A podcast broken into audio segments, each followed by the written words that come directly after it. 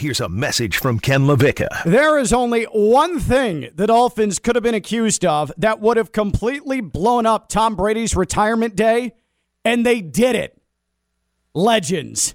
Stone Labanowitz hit the open. On your mark. Get set. Go! You are listening to Ken LaVicka Live. Presented by FAU MBA and Sport Management Program. Turn it up! Turn it up! From the Anidjar and Levine Studios in downtown West Palm Beach, it's Ken LaVicka Live on ESPN 1063.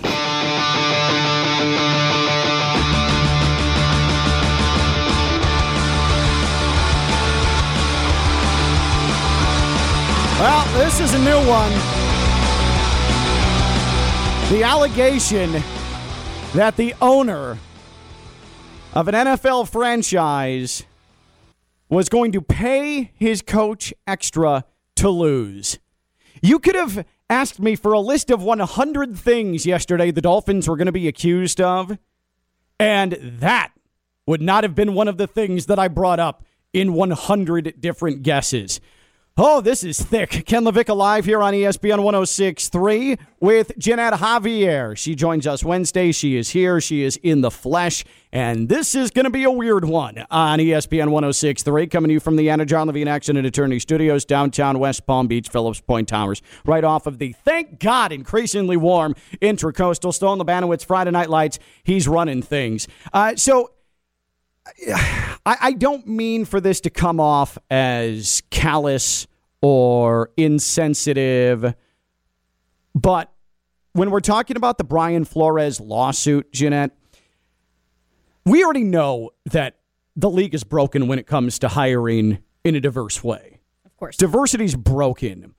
The fact that there's one uh, one black head coach of 32 in the NFL, it, it's proof Mm-hmm. that the, the system is broken. That is why, and I don't want people to take this the wrong way, but that is why I think the the biggest focus, the most fascinating element of yesterday's lawsuit that Brian Dable filed against the NFL and against the Giants and the Broncos and the Dolphins is not the discussion about lack of diversity and sham interviews when it comes to people of color in the NFL. It's more that Stephen Ross, owner of the Dolphins, told Brian Flores he would pay him $100,000 per loss in the 2019 season.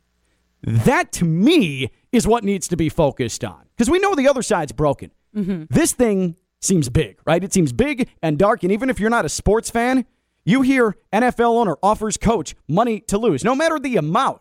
Like that's that's a little sketchy, right? It's very shady, and it's not okay when you have the owner with the GM top down telling you, I'm going to give you a significant amount of money. You can make half a mil easily with your losses.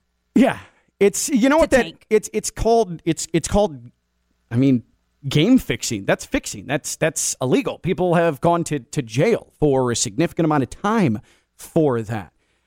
Uh, Here's Brian Flores today, and he's made the rounds on national television. CBS this morning. Uh, he was on CNN because this is a legitimate news story. Mm-hmm. So he was on CNN and then he was on Get Up. And I thought Mike Greenberg, of all, and this is probably not a surprise, but of all three outlets, Mike Greenberg did the best of, of getting some of the intricacies and some of the, the, the greater details, the more minute details out of Brian Flores. But this was Mike Greenberg asking Brian Flores about the claim in the lawsuit, the allegation that Stephen Ross had offered $100,000 per loss in the 2019 season in order to help the Dolphins' draft position. Back to you quickly on that, though. I want to make sure I'm perfectly clear on what he was suggesting. I don't want to put words in your mouth. You were working too hard. You were you were doing too much in the effort to win. He was trying to get you to do a little bit less, and said, "I'll give you hundred thousand dollars for every game." you Exactly lose." that. Um, that. That's just not my DNA. That was never going to happen. Um, So what did you say to him? that's never going to happen. Um, I didn't come here. Look, I'm always going to try to win. That's just that's that's who I am, um, and I owe that to the players in the locker room, but also the support staff that's that's in the building, um, who work extremely hard. If you've been in an NFL building, everyone in that building, his job is important. and they all everyone works hard to try to get on the same page and move in the same direction. Um, and I felt like we were building that type of culture. So to, um, I would never do that to, to them, you know. And if, and at, the end of the day, I think it was the reason why uh, I'm, I'm no longer there. Now, I don't know any coach at any level of sports that gives a damn about competition. You don't get to that level unless you really give a damn about competition. You've made it to that point because you've shown an acumen for winning and wanting to win and doing anything to win. It's very tough to find anybody who could be compromised at that level, at the professional level, in any sport, mm-hmm. in the world, let alone in the NFL, that would say, you know what, maybe I'll think about it. Nobody is a head coach without having that level of intensity. Yeah, A- and integrity for that matter. Like they'll cheat like Bill Belichick and deflate footballs and spy and things like that, but they're doing that to win. They're not going to purposely lose. Now, just a refresher: the Dolphins won five games in 2019. One games that they had no business winning. Uh, they they lost in week 13 to the Bengals, which pretty much ensured that they weren't going to get the number one overall pick, and Joe Burrow was well on his way to Cincinnati then. Uh, so just just to refresh that part of everybody's memory, that was the season that Brian Flores is talking about when Stephen Ross floated the idea of $100,000 per loss. Uh, it is very sketchy. It is possibly illegal. This allegation is extremely, extremely serious. Okay. Now, I wanted to be clear, Jeanette. If I was a head coach in the NFL and I got offered $100,000 per loss, I'd be punting on first down. I would be attempting 82 yard field goals. I would use up all of my timeouts without within 90 seconds of both halves. Like I would go for it. Okay. But you want to know why? Because I'm sketchy. Yes, I was saying you as a head coach are already making millions. Yeah. Why you don't have as great of a character as Brian Flores? That's what I- that's saying me. I have terrible character. Y- you don't care about the people, the support Uh-uh. system. You don't care about the boys in the Uh-uh. locker no, room. No, no, no, no, no. It's all about me. Yeah, it's all about me. obviously. Stone, I would be all in on the tank. Uh, give, show me money, and that direct deposit better be hitting by 10 a.m. Monday. Oh, I love it. Yeah. It makes you think a lot about Adam Gase.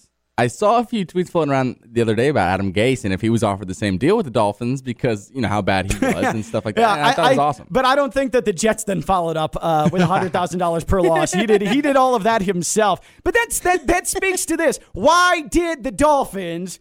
And I was all in on them being terrible and getting the number one pick in 2019. But they couldn't even tank correctly. But part of the reason they couldn't tank correctly is because they went and fired Adam Gase to bring in Brian Flores, a Belichick guy who is not going to be talked into losing. He was going to be the ultimate find a way, X's and O's, grind away to a He win. He was under Bill Belichick. He has that system in him. You think he would have been like, oh yeah, hundred thousand dollars. Hundred thousand dollars per game was probably nothing to him at that yeah. point. And then if they started losing too much, he would just would have sent a, a camera crew to opposing teams' press boxes to film them warming up. Like that's that's what Bill Belichick would do. Start deflating balls. Yeah, exactly. Um, but but also then you went out and you signed the the ultimate uh, hard nosed, find a way to pull wins out of his ass quarterback in Ryan Fitzpatrick. Why would they do that? They they wanted to tank, but their offseason was the worst job imaginable they could have done when trying to tank. So much so that it led to Stephen Ross having to float the idea. They should have acquired Josh Rosen, which they did, and played him all season long with Adam Coach as the head coach. Forget Fitzpatrick, forget Brian Flores. If the Dolphins, if Stephen Ross really knew what he was doing as an owner, that's the route they would have taken. So that just shows the ineptitude of the Dolphins is that they wanted to tank and they couldn't even set up the tank correctly, let alone execute it. That's the worst part about this whole thing. That's what drives me more insane about the entire thing. But think about Stephen Ross's ownership, okay?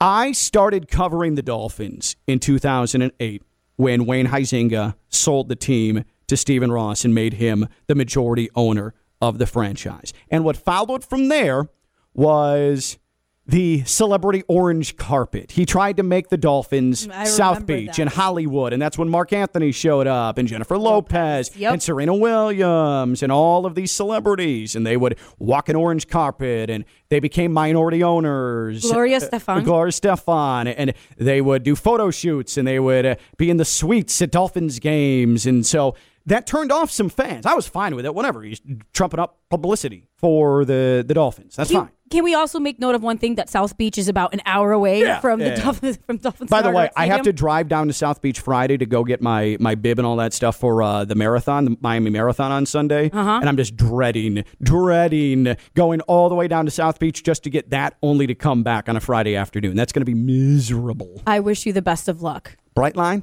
I feel you. I'm taking you. I was just about to say, why don't you take the bright Yeah, line? take the bright line, take that Lyft over to the Miami Beach Convention Center, come back, get on the train, boom, job done. Uh, but then it was the Tony Sparano Jim Harbaugh flirtation. And Stephen Ross wanted Jim Harbaugh. And I don't blame him for wanting Jim Harbaugh. But then it was the awkward press conference and being forced to extend Tony Sparano when that all fell apart. And the the loss of trust that Tony Sparano had in the owner, and that was that was the most awkward press conference I've ever been to in my entire life. With those three, those three, Tony Sparano, Stephen Ross, Jeff Ireland sitting next to one another, neither and none of them wanting to make eye contact, none of them wanting to be there, and they're right there next to one another. That was a bad look on the Dolphins. That was a bad look. Uh, was the the uh, the thought right? Yeah, sure. Was the execution there? Absolutely not. So then, then there's Bullygate, and there's Richie Incognito, and uh, there is the allegations that uh, that that Richie Incognito forcing uh, a specific teammate into a depression because he wouldn't stop bullying him, and that was completely mishandled, and that was a big reason why Joe Philbin eventually lost any sort of uh, relevance in that locker room and eventually had to be let go. So then Adam Gase comes in.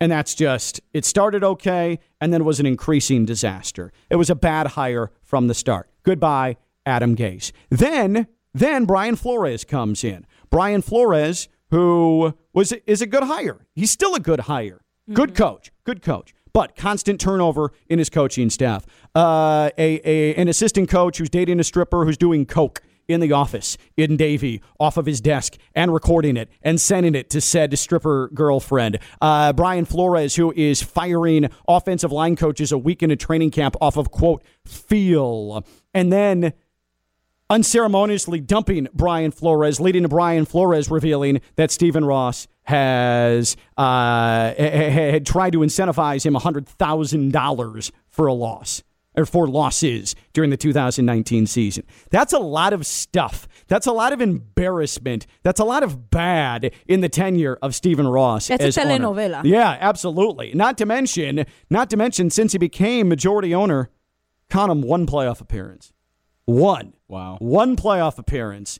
I guess you could count the 2008 team that won the AFC East. He was a 51% majority owner at that point. Since he took full, full control, it's been one playoff appearance for the Dolphins. That's all you have to show for all of the drama that's taken place. Not to mention naming the stadium Landshark Stadium and then the awkward Jimmy Buffett concert that came on the day of the stadium naming, which was the weirdest Dolphins thing I've ever covered in my entire career. That was bizarre. He's done good things, though. I mean, Hard Rock Stadium, Jeanette, that's a great venue, right? It's awesome. I mean, he put up a lot of his own money to make those improvements. It's beautiful. It's made Miami a sports hub once again. Super Bowl, college football national championship, an F1 race is headed there. It's the center of entertainment in South Florida. He's done good things and he's competitive and he wants to win. I respect Stephen Ross for that. But God, ineptitude follows him as an owner. I think some of it's unlucky, but at this point, there's so much of it. Some of it has to be self inflicted, right? It, there seemed to be a trend with everything that you mentioned with what has happened with the Dolphins organization. It all seems to be about him. It all seems to be about what he's done and his decisions and where he's putting his money towards and how he feels about it. Like obviously he doesn't know how to run the thing properly. And it's so weird because he is his real estate company is ultra successful. Full disclosure, he owns the building we're in right now. He owns the building we're going to be moving to in several months in downtown West Palm Beach. Like, he's all over. He is a billionaire in every sense of the word. He's a real estate magnate in every sense of the word. But that has not crossed over into running an NFL team. Whether it's who he has in his front office, his loyalty to certain people, whether it be Jeff Ireland or now Chris Grier. Uh, he was a little bit too involved in football when he first took over as owner and finally realized, yeah, I actually don't know anything, and I'll leave it to people that know football, except they don't really appear to know football. It's problematic. No big signings have really worked out. They've only been to one playoff game, but he, he does care. It's not like he's off in the distance and he visits the stadium once a year and then goes back to Europe and hangs out. No, no, no, no, no, no. He is fully invested in the Dolphins and he wants to win and he's competitive, but he doesn't know how to get there. And he's brought on more or overseen more embarrassment than he has success. And I'm sure it drives him crazy, but I think it drives fans crazier. He's not had a successful career as a Dolphins owner at all, I would say. You'd say it's been a failure? Uh, would you use the F word? Or both of them? Yeah, I would in this case. Uh, think about what you just said. You can you can apply two F words to his mm, failure. Mm, Yes. failure. Yes. Yes. Um, how would you best describe Stephen Ross's Dolphins ownership? I would say headache inducing. And here's why for me. I am a defender of Stephen Ross. Again, I like that he cares and he's invested and he's spent the money and he's made the money available and he's gone for it. He's gone for it. He's wanted to make a splash in free agency. He has said, hey, Mike Tannenbaum, go get Ndamukong Suh. Go get Mike Wallace. Bring these guys in. You know what, Ocho Cinco? Maybe you have something for us. Excellent. But none of it has worked out. None of it. None of it. And I don't know why, though. I don't know why he's so unlucky. But I do know that it has been over a decade now, and we're still having embarrassing, like main news cycle stories come out about the Dolphins. These aren't small, minor things. We have an allegation that Stephen Ross offered Brian Flores $100,000 per game to lose. I don't think that he's unlucky. I think he's just bad. He could be bad, but th- but I'm torn because you can be bad but also really care. And there's a lot of owners that get lucky and they don't care, and this is just a toy to them owning a team, and they stand back and eh, whatever. No, Stephen Ross is invested in this damn thing. So much that he's willing to pay for them to lose. Yes, to get the number one pick. And you know what? Me, deep down, meatball me, I'm like, ah, you know what? Stephen Ross really meant it when he wanted that number one pick. Good for him. But also, I have one little single shred of integrity. It lives behind my left kidney, and that uh, that's the part that's that you, you just can't do that. So I'm on the integrity part here. yeah, which is Because- shocking. Jeanette Javier on the integrity side is is stunning.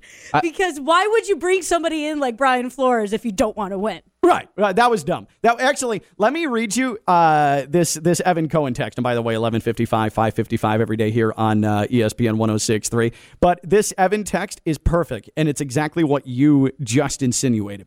Let's find a man of principle who came from nothing, made himself into something, who spent a decade with a team that tried to go sixteen and zero every year, and give him a quarterback that's the ultimate gamer, and then try to pay him to lose and ask him to illegally try to steal a quarterback from his old team. Yep, that sums up the idiocy of what happened in 2019 because the other part of this is that Stephen Ross tricked Brian Flores into coming to a yacht for lunch because he knew that what appears to be Tom Brady was going to be there, and he wanted Brian Flores to tamper with Tom Brady and talk him into coming to the Dolphins because they knew free agency was coming up. But that's that's what I'm saying. It's bad execution, it's clunky, it's incompetent, but Stephen Ross gives a damn. He gives a damn. When you put it like that, it, it really puts it into perspective. And and, and I, this is all joking, but I mean, Flores is really not the guy to play with. This is really not the guy to do it with the Patriot way. You got to think maybe No, hit it was Bill Bel- maybe Yeah. hit Bill Belichick up like, hey, let's blow this thing up. Tom Brady, you go ahead and retire.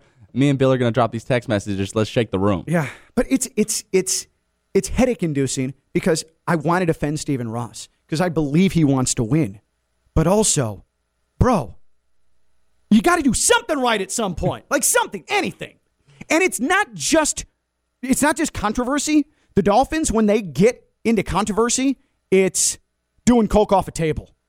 It's Richie Incognito bullying teammates to the point of leaving the team. It's national news. It's offering your coach $100,000 allegedly to lose. Which I think is the biggest thing to ha- like a, a decade. This is this is monumental. This Oh, is I, I mean, the insinuation, if it's true, if there's indeed a paper trail, and we'll talk about that because I'm not so sure. But this is like Black Sox, 1919 Black Sox. I was going to scandal ask, when's the last time you remember an owner being legitimately banned from their But league? except it's not it's not gamblers that have gotten to a player. It's not the Arizona State scandal. It's the owner of the it's team. the owner. And I'm so shocked hearing about this and how you guys just keep continuing on the comparison and this, this, and that. How you're still defending the man.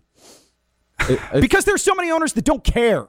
That don't care. That don't go for it. Stephen Ross is going for it. He's trying to be forceful. But you know what the problem is? In real estate, you can strong arm a lot of people. And you can make people do what you want. He's not a good owner. He's But not, he tries to run the Dolphins like a real estate magnate. you can't do that. And that's the problem. Is somebody going to expose Jerry? Mm, Jerry, Jerry Jones? World? Jerry oh, Jerry Jones? Jones infallible. He can't. he- he- there's no way. He runs all the owners. he could. Jerry Jones could murder a man in his office, and the owners are going to line up and say, "Oh, it was self defense. Uh, he's fine. He's fine. Everything's good. Everything's good." And Jerry Jones is going to say, "I believe in Dak." How would you best describe Stephen Ross's Dolphins ownership? Yes, there's a big conversation to be had about the lack of diversity in the coaching ranks in the NFL, and it's legitimate, and it's meaningful, and it is a problem. That is fact. But here with Stephen Ross with the Dolphins in South Florida. The bigger discussion is an owner of the, the proud Dolphins, according to Brian Flores, offered him money to lose. How would you best describe Stephen Ross's Dolphins ownership? 888-760-3776. 888-760-3776. You can tweet at us at KLV1063. How would you best describe Stephen Ross's Dolphins ownership? Scott is in Jupiter. Scott's on Ken Levick Live. What's going on, Scott? Hey, Ken, good afternoon. Good afternoon. Hey, um, you know, you opened the show with a comment about the warmth down by the uh, intercoastal there by Phillips Point. Yeah, yeah, yeah. The thing that's always confused me as a as a lifelong Dolphin fan is one, we can't get free agents to come down here to save our lives, which I don't understand because we all talk about it being paradise, but yet we can't get any uh, players to come down here. That's that's my first point. And secondly, you know, it takes more than one person to commit conspiracy. And the idea that an offensive coordinator, a defensive coordinator, a special teams coordinator, all these guys that work for the head coach, mm-hmm. Flores, you're going to tell me that he had the power to manipulate Right. and tell every one of those coaches that they're going to throw a game to get a draft pick. Yep. I just I find that hard to be that's not conceivable to me. And this is where th- this this is why uh, on CNN today, Brian Flores' lawyer said they had tangible proof of the request to lose with $100,000 on the line per loss. On on Okay. Get Up with Mike Greenberg, uh, Brian Flores said, and this is this is me paraphrasing. He said, "Go take a flight, go take a vacation, hundred thousand dollars per loss." Like adding that part, like, "Oh, go take a flight, go take a vacation." That almost suggests to me that Stephen Ross was like lighthearted joking about the entire thing. But that also speaks to why even go to that place with your new head coach that you know is a no nonsense Patriots guy. Things could be misconstrued. I know you want to be buddy buddy, but as the owner of a team, I get joking and it's fine, but that's such a stupid thing to joke about. And now it's coming back to bite him in the ass. Yeah, and all the other coaches. What's your thought? How many how many coaches are on a on a professional NFL coaching squad team, whatever you want to call it? How many coaches are there on Oh, average? God. We're probably talking, what, 14 stone? I was going to say 15. Yeah, 14, 18. 15 coaches and an assistant coaching staff. Depends on the team, depends on the amount of assistants. But yeah, it's a significant amount that it would almost be impossible to permeate that entire coaching staff into latching. This isn't like Major League.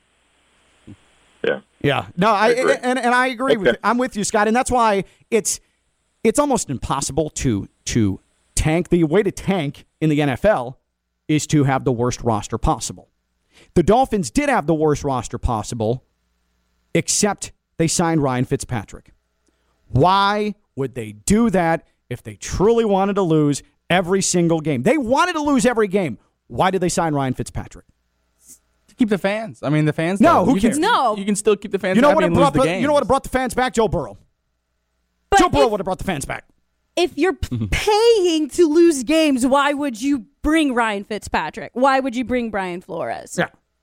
No doubt. You would bring more fans to the point. Show me as Josh Burrow. Rosen. Yeah, like show me Josh Rosen that year. We got to rank the conspiracies because now I'm behind the yours that you mentioned that he might have been joking. Now, No, I think he No, was joking. No, I don't think so. at Really? all. I mean, I don't think he was either. Like Brian Flores obviously brought this to the No. table because there's some truth to it, but at the same time, I'm sure those are comments owners make all of the time, like Jaguars, my Dolphins, like all Well, these teams. So that's another thing. How many times? Because Hue Jackson with the Browns, Right. Is alleging as well that there was money to be made off of Browns' losses when he was there. He was part of an 0 16 season. How often would something like this happen? Why would you go after the NFL in a class action lawsuit if you think it was based off of a joke? because you're frustrated with the entire hiring process, and that's just another element to put into the lawsuit to raise questions about how you were treated. I'm not saying that No. Brian Flores is coming off as vindictive. What I'm saying is that if you're if you were unfairly fired, you believe you were unfairly fired, and I think a majority of NFL people would say Brian Flores was unfairly fired. Agreed. And you feel like you've been done wrong in the next hiring process where you've been labeled the best coaching candidate available and you're going to file a class action lawsuit, why wouldn't you include, oh, yeah, by the way, offhand or not, in 2019, the owner of the team I was working for, uh, he he said that he would pay me $100,000 per loss. Why wouldn't you put that in there? We could agree that Brian Flores is a very strong-minded Yeah. guy, Yeah, right? very much so. To a, to a detriment. You think. don't think that if he were if he if he knew he was going to face the NFL and the big stage in front of everybody and it was going to be the biggest story in the world, you he wouldn't have his p's and q's ready to go. If he if he came to the NFL thinking that this was a joke, Mm-hmm.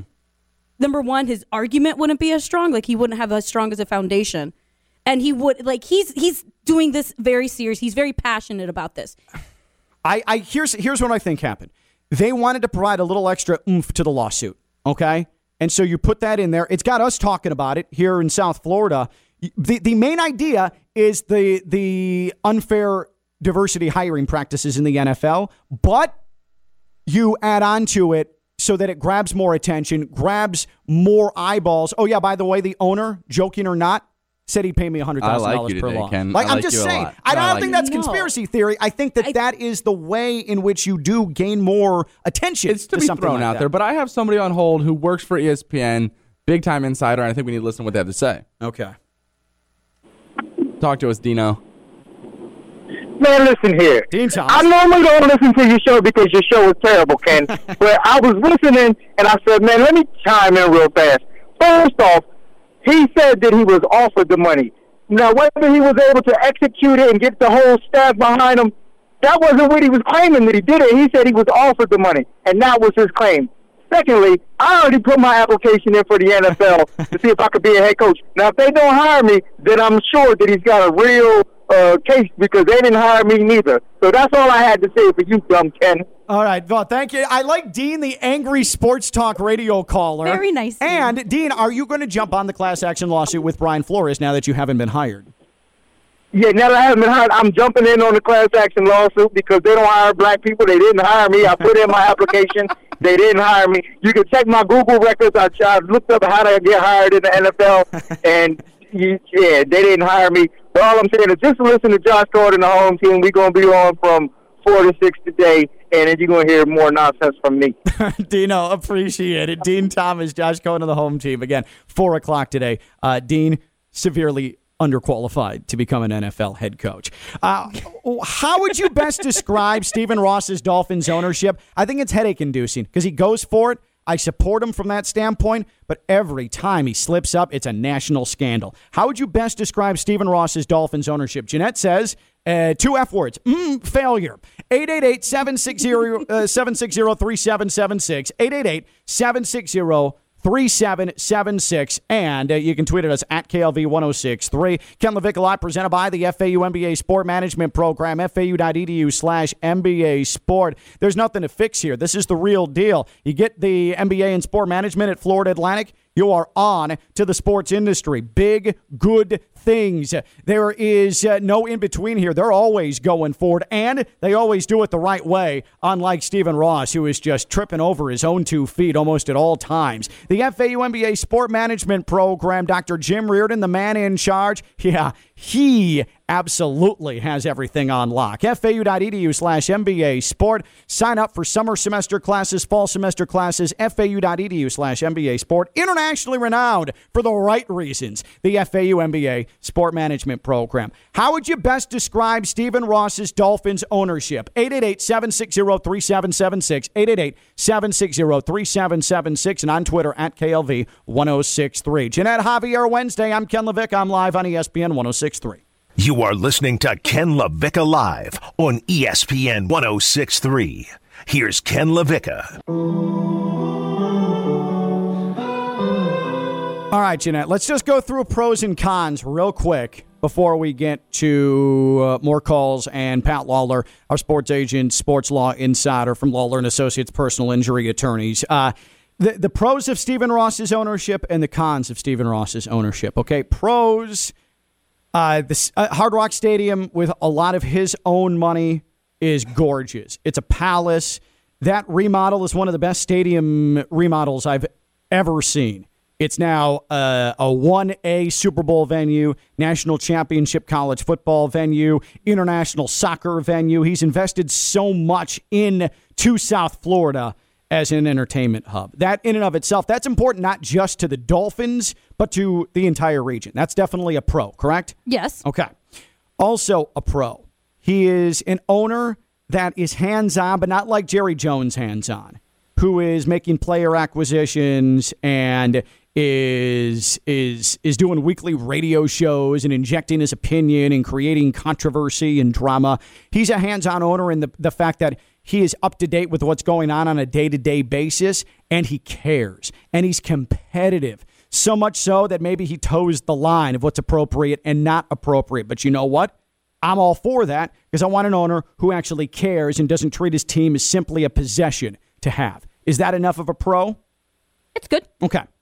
I also think that he is the owner that was most vocal when it came to talking about uh, some of the uh, the the racial issues in this country, especially the ones that gripped us last summer, two summers ago. He was the most vocal, the most willing to put himself out there. He was the biggest asset to the black NFL players. Stone, would you argue that that is a good pro for Stephen Ross? No doubt about it. Okay. Of course. That's where it ends, though. Yeah. Three. You but three but, pros. but again, that that makes him that makes him different than many other owners, which I appreciate. Putting his own money into a stadium, standing up for his black players more often than not, and uh, someone that legitimately cares about whether or not his team's going to win. Good, all good, and make him different than a lot of owners. Okay. Three pros. Then there's the cons. Those are big pros, but here's the cons the lack of playoff appearances, the team that can't get over the hump, consistently finishes 500, the hire of Joe Philbin, Bullygate, and how the organization handled that with Richie Incognito and Jonathan Martin.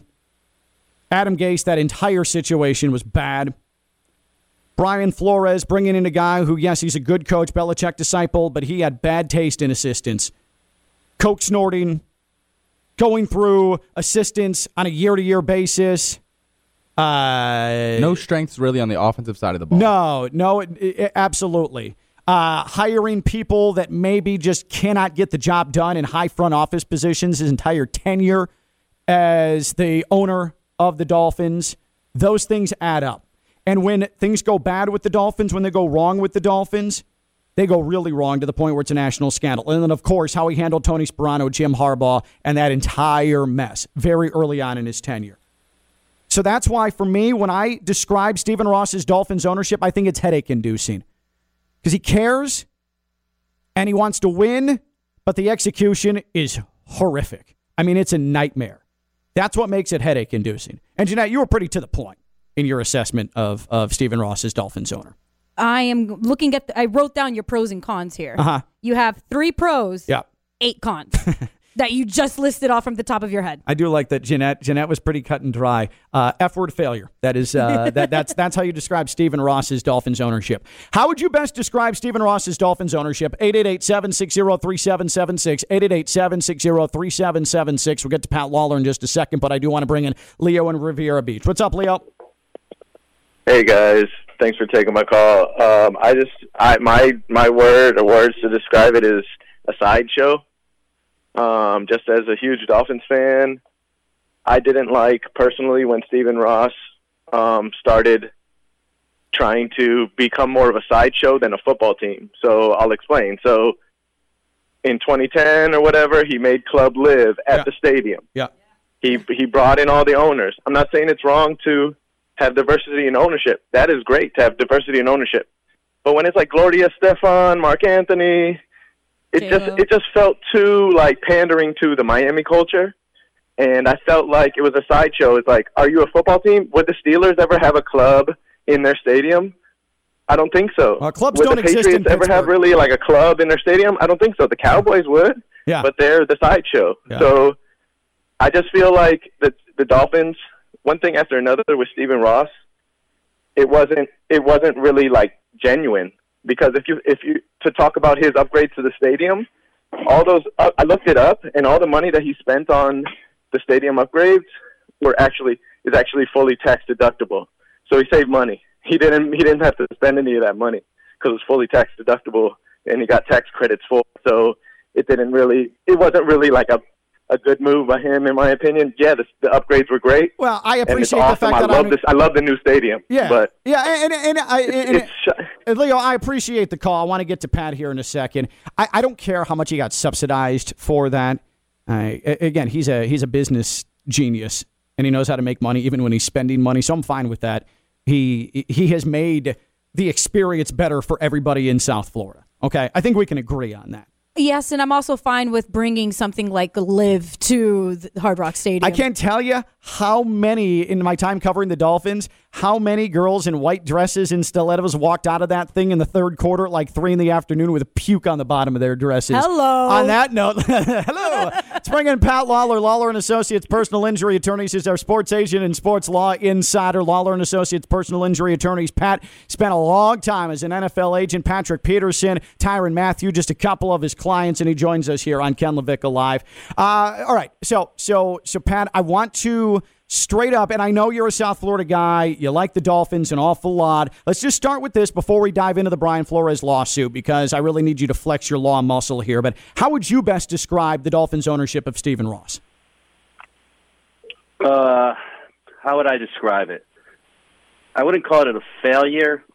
I think he's always tried to get a winner. I would call it, for lack of a really harsh word, clumsy. Yeah, that's a great word all to the describe it. as- yeah, yeah, clumsy in everything they've done uh, in terms of, uh, and that that's the same thing for a lot of teams out. Let's let's be real. Uh, NFL is a difficult place to win. Uh, the only ones winning, and the, the owners are billionaires, and it, that's the way it is. I mean, look at the potential sale of the Broncos. But I would say clumsy, and it's it. This is this is what's happened in this lawsuit is not clumsy.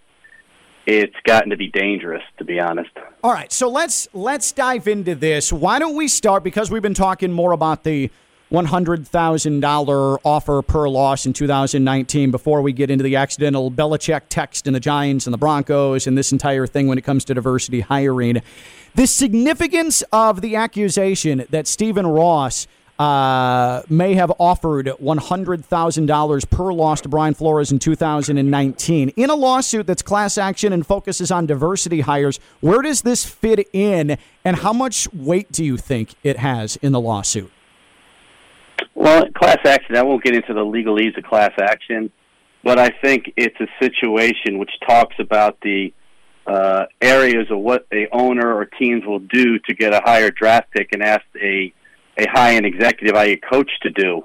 Uh, I think that's going to be his big, biggest downfall. I mean, they're talking about potentially, you know, some type of tampering with Brady, but I think asking your coach to take losses and paying him for it uh, could potentially be his downfall, among other things. Uh, uh, in the lawsuit in general, I think it's just another bad move that's brought up by Ross to uh, try and manipulate Flores and other people in the organization.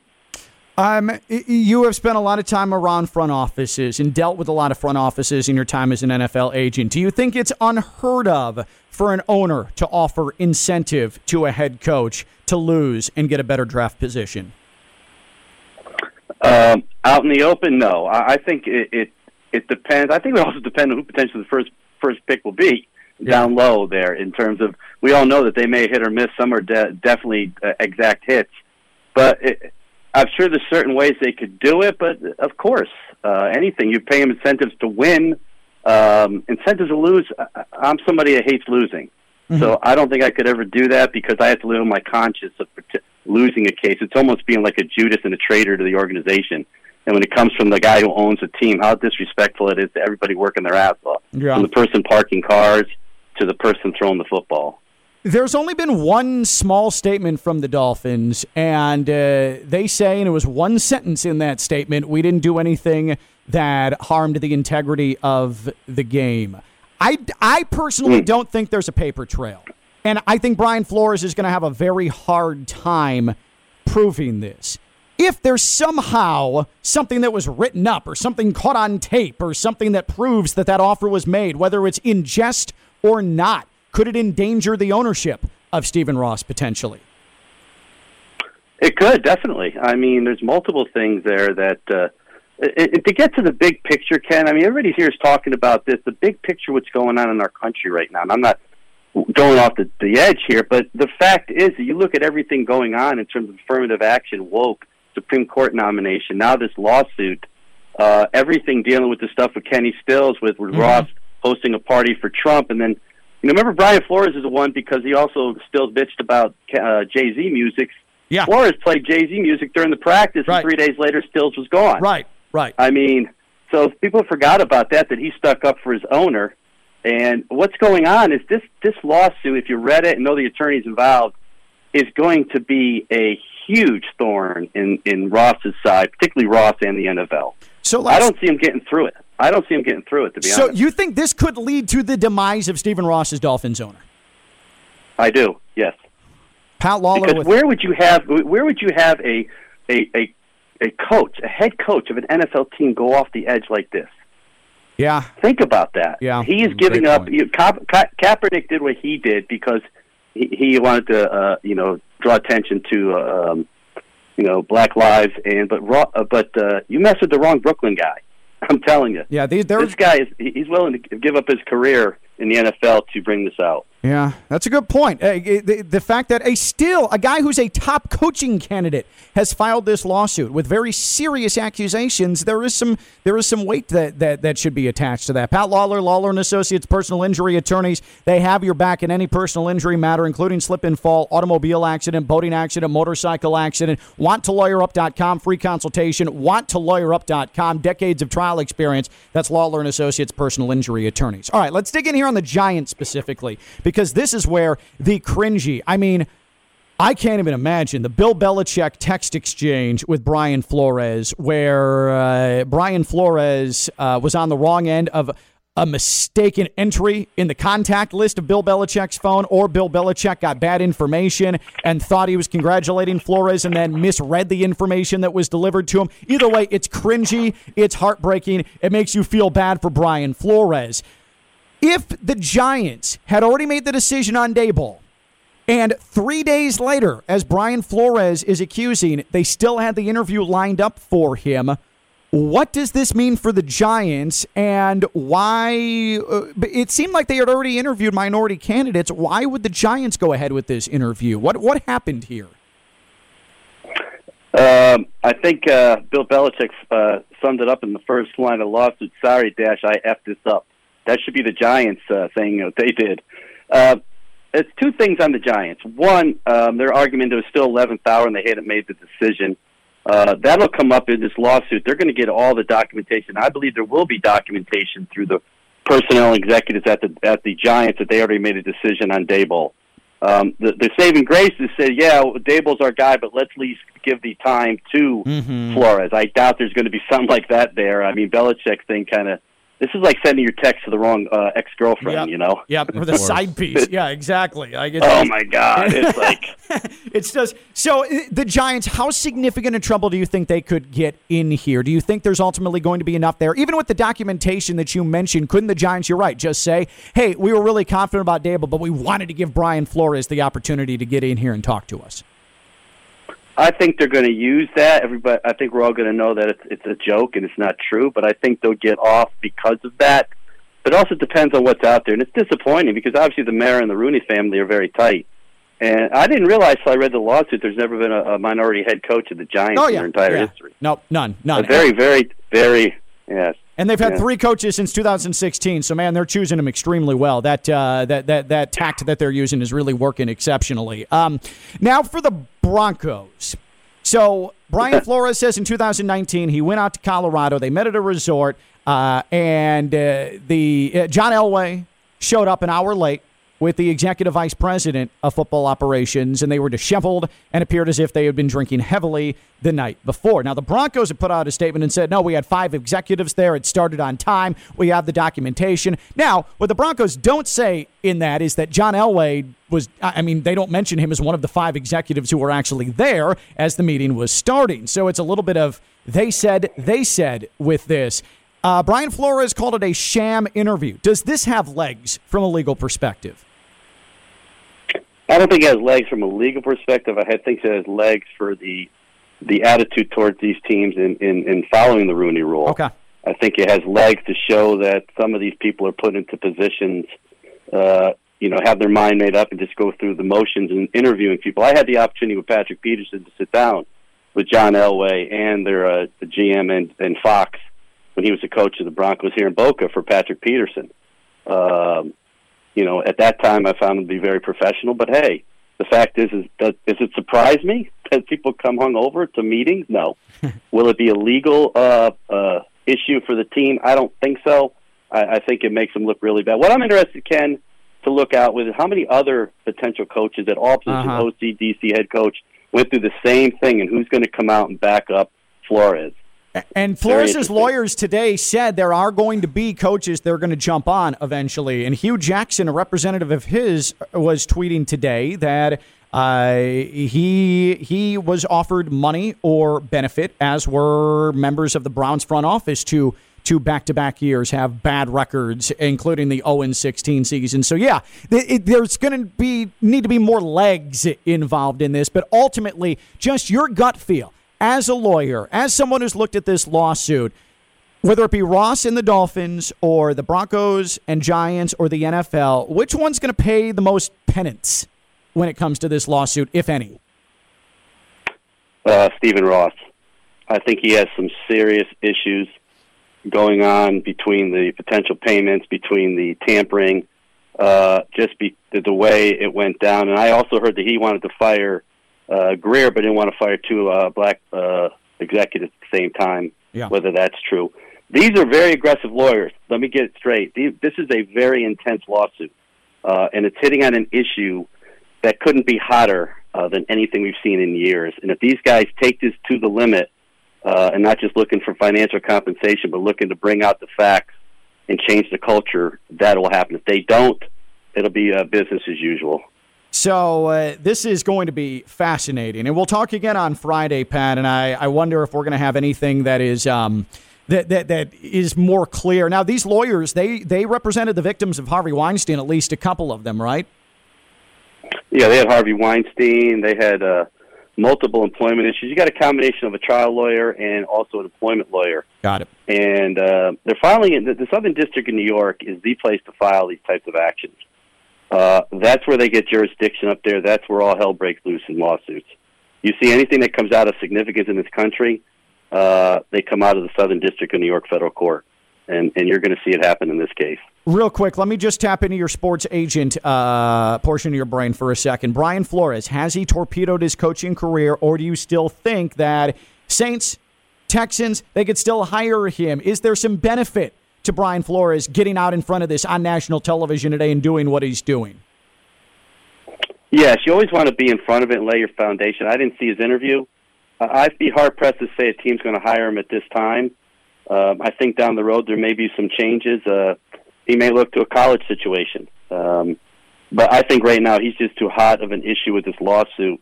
And I think there's probably something he agreed to with his lawyers that he wouldn't take a coaching job at this time, so he could have at least a year to, a year to pursue this case aggressively. Pat, awesome stuff. Really appreciate it. We'll do this again on Friday, uh, but uh, really, really, really good work, and you cleared up some stuff for my dopey brain. So thank you. Ken, I like when the angry, uh, angry uh, sports guy calls you. Keep it going. yeah, well, well, it, it'll be Dean's bit now. He's the angry sports talk radio caller, uh, and half the time he won't know what he's talking about, which is perfect. So, Pat, thank you so hey, much, tell, brother. tell Dean the, Bo- the Boca Jets and the American Youth Football are looking for a coach. They'd be glad to hire him. Oh, oh, man, that's a great call. Actually, Dean Thomas, head football coach, uh, he would definitely take bribes to lose at the youth level. I have no doubt about that. No doubt. Pat, thank you, man. All right.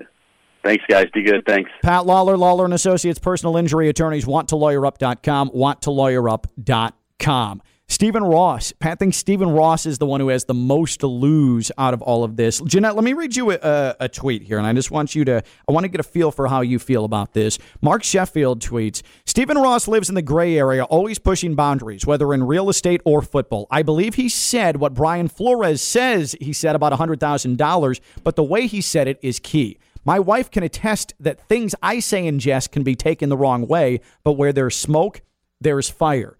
So I, I honestly think this is me, but this is also a me who has spent the better part of his professional life defending Stephen Ross. I think Stephen Ross was joking about the $100,000. Even more so when uh, Brian Flores says he told me to take a vacation or take a flight. Here's, here's how I think it went down. Here's how I think it went down. Hey, Brian. Hey, hey, hey, if we want to get the number one pick, come on, man, take a flight, take a vacation. I'll throw you $100,000 to, to, to, to lose these games coming up. Come on. Like, that's how I think it came off. Not as smarmy as the way I put it out there, but that's how I think it came off. But do you agree with where there's smoke, there's fire, even if it was said in jest? Like there's a little bit of seriousness in it? Yes. It, I think it was a so you're very serious. It's out of line to even joke about as an NFL owner. Yes, especially in the position that the Dolphins were, that it could have been taken serious. Yeah. yeah. Especially with a guy like Brian Flores, who's very competitive naturally, who comes from the Patriots organization. Everything's competitive when it comes to him. How would you best describe Stephen Ross's Dolphins ownership? 888 760 3776. 888 760 3776 on Twitter at KLV 1063. That's how you get a hold of the show. It's a Jeanette Javier Wednesday. She's Jeanette. I'm Ken LaVicka. I'm live on ESPN 1063.